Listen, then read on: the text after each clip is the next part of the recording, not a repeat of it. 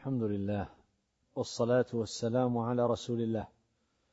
أما بعد ففي باب الحث على سور وآيات مخصوصة أورد المصنف رحمه الله حديث عقبة بن عامر رضي الله عنه أن رسول الله صلى الله عليه وسلم قال ألم تر آيات أنزلت هذه الليلة؟ لم ير مثلهن قط.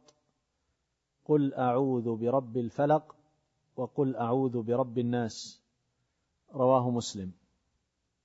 قوله صلى الله عليه وسلم ألم تر آيات أنزلت هذه الليلة؟ يعني ألم تعلم؟ لم ير مثلهن قط. يعني في بابها في الرقية والتعوذ وكان النبي صلى الله عليه وسلم يعوذ الحسن والحسين قبل نزول هاتين السورتين بتعويذه من كل شر كل عين لامة أو هامة ومن عين الإنسان فالشاهد أن النبي صلى الله عليه وسلم ترك ذلك وصار يعوذ بهاتين السورتين كما سيأتي في حديث أبي سعيد رضي الله تعالى عنه وأرضاه. قال قل أعوذ برب الفلق وقل أعوذ برب الناس.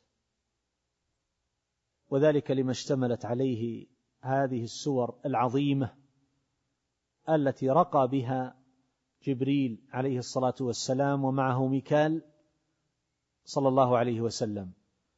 رقيا النبي صلى الله عليه وسلم بهاتين السورتين. لما سحر عليه الصلاة والسلام في القصة المعروفة سحره لبيد ابن الأعصم اليهودي. وهاتان السورتان مشتملتان على معان عظيمة في هذا الباب. فقل أعوذ برب الفلق يعني ألتجئ إلى رب الفلق والفلق والصبح وهو مطلع الأنوار والإشراق ويحصل بذلك بث الأرزاق وفتح البركات والنبي صلى الله عليه وسلم يقول بورك لأمتي في بكورها بخلاف الظلام كما في قوله تبارك وتعالى من شر غاسق إذا وقب فاستعاذ استعاذة عامة في أولها برب الفلق من شر ما خلق. كل ما خلق من شرور الآدميين شرور الجن وشرور الدواب والهوام وشر كل ذي شر. يدخل فيه جميع أنواع الشرور. من شر ما خلق. والله تبارك وتعالى خلق الخير والشر. ولكن الشر لا ينسب إليه تادبا معه. والشر ليس إليك. فهو في مفعولاته وليس في أفعاله. تبارك وتعالى. لأن أفعال الله كلها خير. لأنه لا يفعل إلا لحكمة. فحينما توجد مثل هذه الأمور التي يحصل بسببها الإيلام والتأذي لدى بعض المخلوقين فإن ذلك لحكم عظيمة أوجدها الله عز وجل من أجلها. ولهذا كانت أفعال الله كلها خير. لكن من جهة المفعول يقع الشر. فيوجد في مخلوقاته. فوجود الشيطان بالنسبة إلينا شر. ووجود النار بالنسبة إلينا نار جهنم أعاذنا الله وإياكم منها. شر. ووجود الحشرات الضارة بالنسبة إلينا شر. لكن هو بالنسبة لأفعال الله عز وجل لا يفعل إلا ما فيه الخير والمصلحة. وبضدها تتبين الأشياء وبهذا تظهر معاني الأسماء الحسنى القوي العزيز الجبار المنتقم. العليم الحكيم الخبير الحكم العدل. ومن شر ما خلق. ثم خص لونا من الشرور وهو أعظمها. قال ومن شر غاسق إذا وقب. سواء قلنا بأن الغاسق هو القمر كما قاله جماعة من السلف رضي الله عنه أو قلنا بأن الغاسق هو الليل. بظلامه والقمر إنما يظهر ليلا فهو آية الليل والليل والظلام يكون ذلك محلا لانتشار الهوام والسباع وشياطين الإنس وشياطين الجن ولذلك أمر النبي صلى الله عليه وسلم بإمساك الصبيان عند المغرب حتى تذهب فحمة العشاء والسبب أن الشياطين ينتشرون هي فترة انطلاق. لهم ينتشرون فيتخطفون لربما هؤلاء الصبيان فأمر بكفهم. ثم بعد ذلك يكون انتشارهم بصورة انسيابية. فينتشرون في الظلام ويكثرون ولهذا قال من شر غاسق إذا وقب. القمر هو علامة الليل والليل يكون به الظلام وتنتشر هذه الشرور. في الليل أكثر من النهار. ولذلك حتى السراق وأهل الإجرام إنما يتحركون ويتنقلون ليلا لأن الليل يسترهم. شر غاسق إذا وقب. ومن الشرور العظيمة التي خصها بعد الاستعاذة من كل شر قال ومن شر النفاثات في العقد. صلى الله العافية. النساء السواحر فالسحر فيهن أكثر في النساء. وغالبا ما يكون الضعيف له مخلب له شيء. ولذلك تجد الضعف أحيانا من هؤلاء الخادمات أو نحو ذلك. هي ضعيفة مستخدمة عاملة لربما استطالوا عليها وظلموها ولكن لربما يطولهم منها ألوان الشرور التي لا يجدون لها طبا. إلا ما شاء الله عز وجل من السحر ونحوه. لربما قلبت حياتهم رأسا على عقب الضعيفة التي يستضعفونها. وكم بيوت خربت وقلبت حياتهم رأسا على عقب وكم من سعادة حولت بسبب هذه الضعيفة التي تعمل عندهم فحسدتهم أو ظلموها فانتقمت منهم. فتجد مثل هذه الأشياء تجد حتى الحشرات حتى لها ما يحصل به الدفع. فهذا هذه الدويبة العقرب الصغيرة تجد أنها في غاية الإيذاء لمن اقترب منها. حتى النباتات هذا أمر مشاهد. فالشاهد أن أن النساء يكثر فيهن السحر ولربما كان السحر فيهن أبلغ. شر النفاثات في العقد تعقد عقدة وتنفث فيها نسأل الله العافية. هذا السحر. ولهذا ذكر النبي صلى الله عليه وسلم أن من عقد عقدة ونفث فيها فقد سحر. ومن شر النفاثات في العقد ومن شر حاسد إذا حسد. ذكر هذه الثلاث على سبيل الخصوص. وذلك أن نفس الحاسد إذا تشخصت وتصورت وتشكلت بصورة ينبعث ذلك منها الأمر الغيبي الذي يصل إلى الإنسان المعيون. فذلك نسأل الله العافية حال منتقلة غيبية لكيفية للنفس خبيثة يحصل بها التأذي بإذن الله عز وجل والضرر فينتقل من هذا العائن إلى المعيون فيصيبه بإذن الله تبارك وتعالى. ولهذا قيده بهذا القيد من شر حاسد متى؟ يعني إذا تكيفت نفسه بهذه الصورة التي ينتقل معها الحسد وامتدت نفسه وانجذبت لذلك المحسود قال من شر حاسد إذا حسد يعني في لحظة الحسد. وهذا أسوأ ما يكون عليه حال الحاسد. استعاذ هذه هذه يعني هذه تحتاج إلى تأمل وتحتاج إلى مجالس في الكلام على معانيها العظيمة. لكن المقصود أن النبي صلى الله عليه وسلم هنا لماذا قال عليه الصلاة والسلام ما قال لم يرى مثله مثلهن قط؟ لما تشتمل عليه من هذه المعاني. وكذلك قل أعوذ برب الناس ملك الناس فالملك هو الذي له التصرف المطلق. والرب هو السيد. رب الناس وهو ملك الناس وهو إله الناس. فذكر هذه الصفات الثلاث التي هي أجمع الأوصاف الربوبية والإلهية والملك. ولا يخرج أحد أبدا عن إلهيته وربوبيته وملكه. فكل الخلق مربوبون لله عز وجل ما يخرج أحد عن هذا الوصف. وكلهم عبيد له وهو إلههم. ألوهية وعبودية القهر. وأيضا كلهم تحت تصرفه فهو الملك.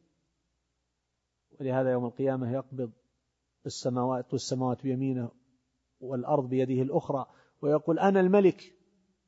أين ملوك الأرض؟ أين الجبارون؟ وما يجيبه أحد. وحينما يقول لمن الملك اليوم؟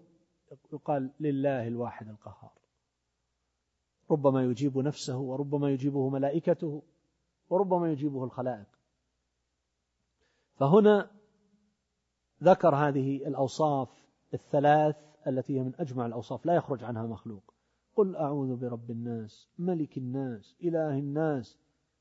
من ماذا؟ من شر الوسواس الخناس الذي يخنس يضعف إذا استعذت منه. وسوس صدور الناس من الجنة. فالشاهد أنه إن مثل هذه التعويذات لو أن الإنسان قالها بيقين جازم فإنها تكسر الحجارة. ولا يثبت شيء أمامها. ما يثبت شيء أمامها. لو قالها الإنسان بيقين لما ثبت شيء أمامها. قد ذكرت لكم مرة حالا شاهدتها صورت ولم يسمح صاحبها بنشرها. قال أعوذ بكلمات الله التامات من شر ما خلق فقط. وجلس ينفث على السحرة. ستة معهم ساحر كبير. يأتونه بالحديد. وبالسيوف يسرعون إليه ليضربوا وهو يقول أعوذ بكلمات وينفخ الواحد منهم فيتدحرج كما تطير الريشة في الهواء في يوم عاصف. كلهم هذه كانت حالهم. بمجرد قوله أعوذ بكلمات الله التامات من شر ما خلق وينفخ فيتدحرج الواحد منهم. فكيف بهذه السور العظيمة التي هي من القرآن؟ ولهذا أنا أقول عندنا مثل هذه الكنوز. ثم بعد ذلك نطلب شيئا آخر من الذهاب للسحرة والمشعوذين أو أمور هي أشبه بالأوهام يتطبب بعض الناس بها وتكون ملهاة لأصحاب البلاء. نسأل الله العافية وتبتز أموالهم بأمور لا تجدي. هذه هذه هذه تكسر الحجارة. هذه لا يمكن أن يقف أحد أمامها. أبدا. أبدا. وأما إذا قرأت عليه سورة البقرة فتلك التي لا يستطيعها البطلة يقرأ على إنسان سورة البقرة به مس أو جن أو سحر أو لا يمكن أن يتماسك شيء أمامها. أبدا. لكن اليقين السيف بضاربه. السيف بضاربه. ولهذا جاء في حديث أبي سعيد الذي بعده قال كان رسول الله صلى الله عليه وسلم يتعوذ من الجان وعين الإنسان حتى نزلت المعوذتان فلما نزلتا أخذ بهما وترك ما سواهما. رواه الترمذي وقال حديث حسن. ولهذا يجوز الإنسان يتعوذ بالأدعية والأذكار وبكلام لا يكون فيه محظور شرعي. كأن يقول الإنسان أعوذ بعزة الله وقدرته من شر ما أجد وأحاذر. أسأل الله العظيم رب العرش العظيم أن يشفيك سبعا. اللهم رب الناس أذهب الباس اشفي أنت الشافي لا شفاء إلا شفاؤك. شفاء لا يغادر سقما. هذا لا إشكال فيه هذا من المأثور. لكن أبلغ ذلك ما يكون بالقرآن.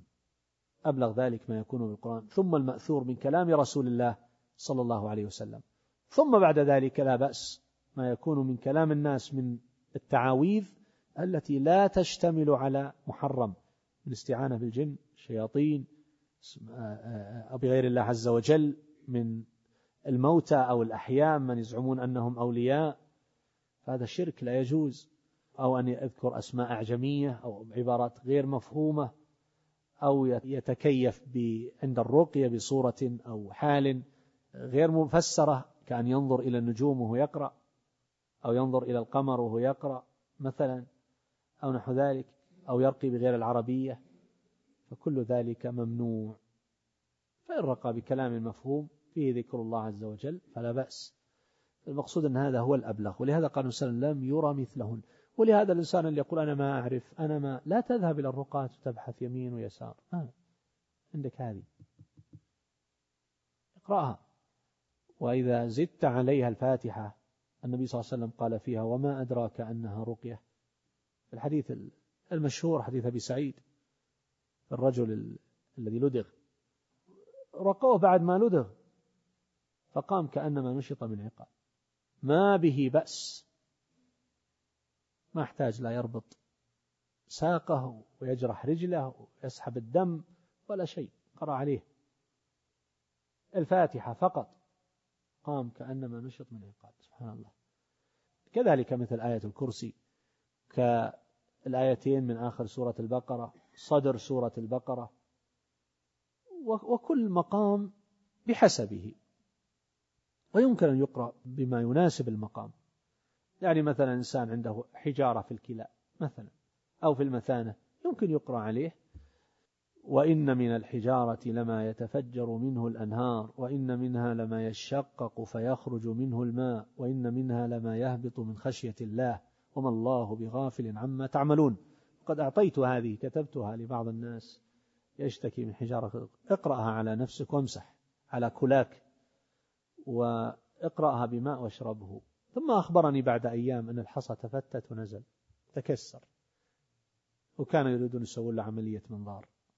قلت لا تستعجل اقرأها هاليومين فتفتتت. فاليقين له أثر. لكن واحد يقول بجرب أو ما شفنا شيء من هالقران هذا قد لا يستفيد كما يقوله بعض العامة ما شفنا شيء. أه، ولا يحتاج الإنسان أن يرقي زيد أو عمر من الناس. يرقي نفسه.